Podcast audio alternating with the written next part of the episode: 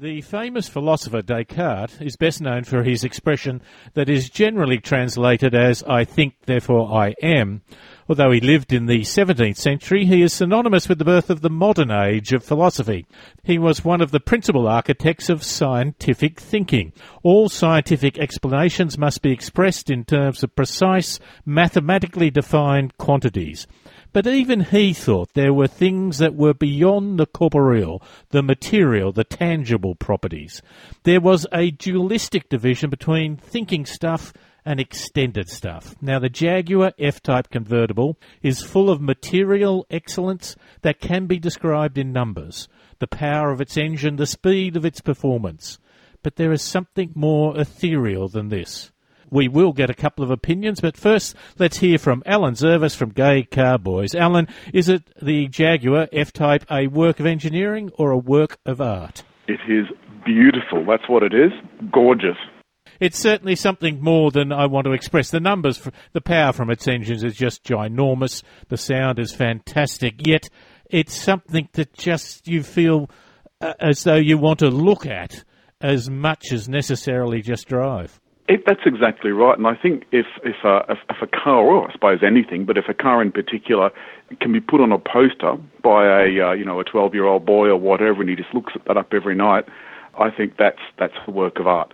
Uh, they used to do it with E-type Jags, and I think the F-type is the same. It's got a little bit of look of the E-Type about it, but not so much as a cheap copy like the S-Type Jaguar did, which was a copy almost of the Mark II.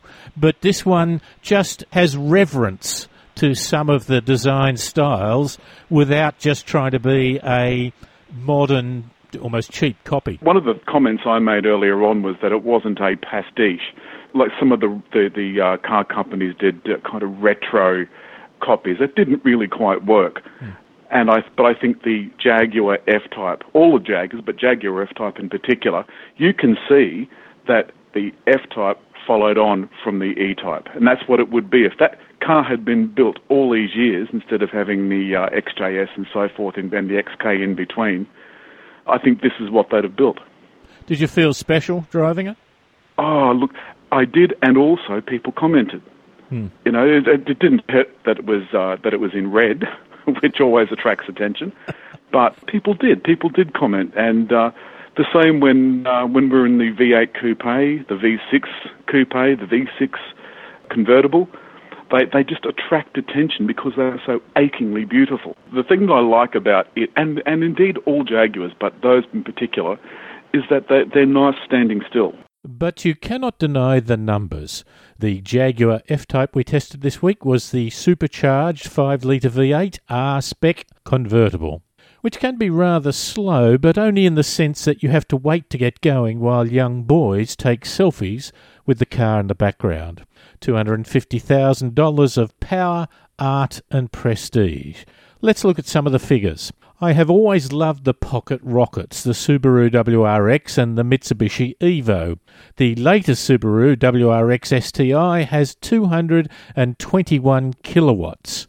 Its performance is wonderful.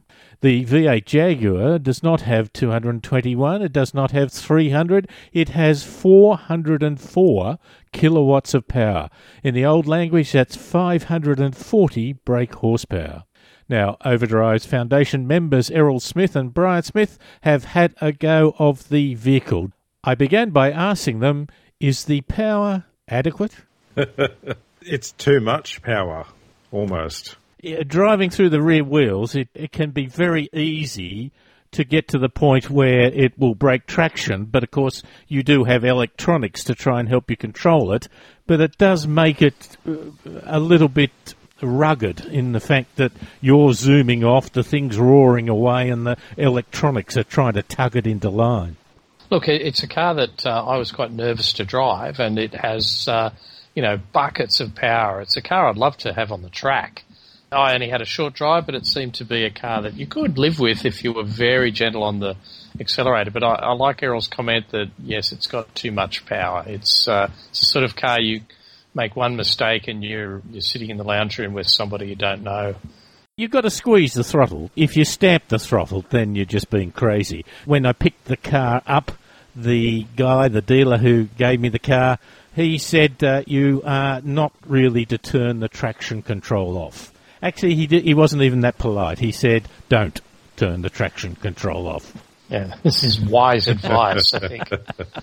It is lovely. Just to, I mean, to feel the surge of power there is just unbelievable, isn't it? Oh, gosh, Yeah. yeah. Errol, you found that it was quite easy to drive in many situations. Once you adjust to the um, exponential power that comes from your the, the, the further your foot goes down, it is actually quite easy to live with. Actually, quite easy to drive in in stop start traffic. I, I found once you're adjusted to it. Let, in that us dig into this uh, easy to live with thing, Errol, because uh, it may be easy to drive, but if you wanted to go on holidays or if you wanted to carry shopping and stuff like that, I'm not sure you'd call it easy to live with. I, I didn't say it was practical, Brian. Yes, the boot. said uh, easy to you open the boot, and, and and in the test car, they don't give you the uh, the space saver tyre, which would take up about eighty percent of what's left. I've got to say though, this thing looks spectacular. Yeah, it, it really is gorgeous. Uh, Look, it especially especially like with the top Jag. down. It doesn't look like a Jag, does it? I, my my take on it, it looks very like an Aston Martin. If you have a look at some other cars, a Porsche 911, each model used to be good but not make the the older one look bad, and I thought that was good. I think it's now almost becoming a bit of a cliche. You look at a lot of the cab forward cars, Ferrari, Lambo, even the Honda NSX. They're stunning looking cars, but they are of a particular shape. Now, to get a long nose to work, Ferrari Daytona was pretty good, uh, but the BMW Z4 I thought was horrible. It just didn't look good. I thought this looked a lovely balance of a car in the old style of a bit of a you know reasonable sized bonnet without being out of proportion. Yeah, yeah. Yeah, yeah. I mean, it's a, you do, they do have to squeeze a supercharged five litre V8. Which is Uh, enormous. but- yeah. Errol, of course, uh, the wheels were quite significant. yeah, twenty inch wheels and uh, massive brakes inside those wheels. 20 inch, that, that's in diameter or width? they were certainly very wide, weren't they? In fact, they're about 12 inches wide on the back. It's, a gorgeous car from from pretty much every angle. As we had the F Type Coupe uh, some time ago, and this is probably even better looking, especially with the top down. What I- what I noticed driving it is that people look at you pretty much, and, and if and if you've got the exhaust open, which gets attention, of course, everybody looks at you.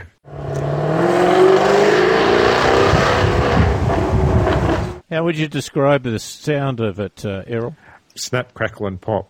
Yeah, that's an amazing concept. That there's a, a button on the dash that gives it its proper sports exhaust sound, and it really does make a difference. It you can hear it bouncing back from the houses, ba ba ba ba ba, pop pop pop, crackle as you as you back off. I, will tell you what, David, um, you're a very hard person to be friends with. You know the the stealing, the cheating, the lying, the the murdering of my brother, but.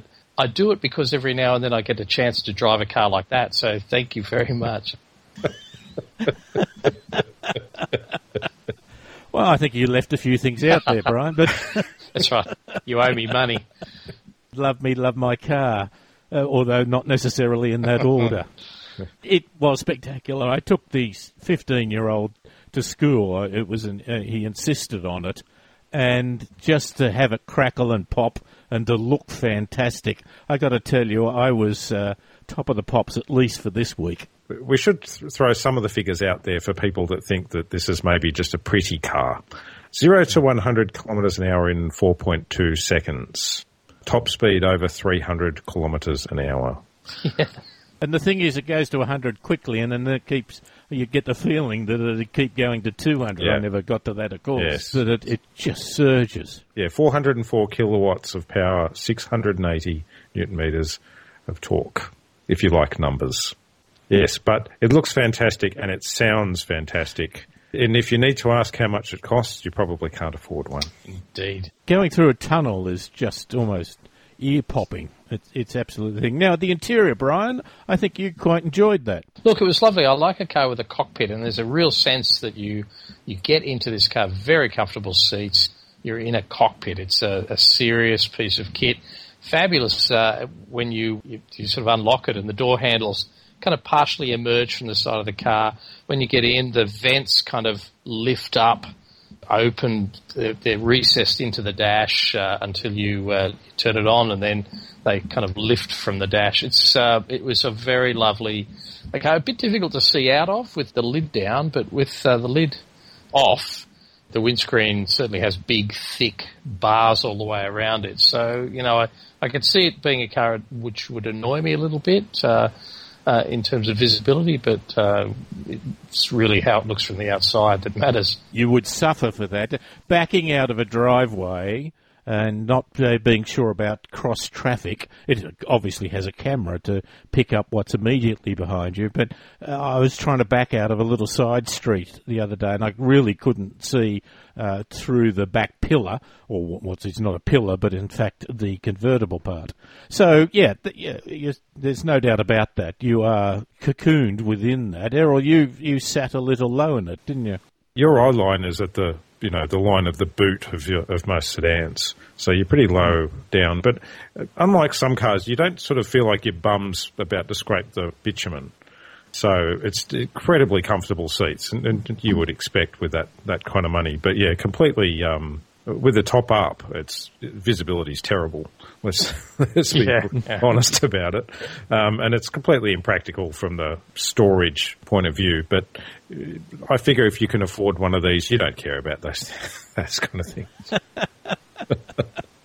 uh, it's like as I say, it's like any sports car. I drove uh, the convertible behind a mate who was driving an MX-5. And the MX-5 got nice, you know, sort of cheesy smiles, fun smiles.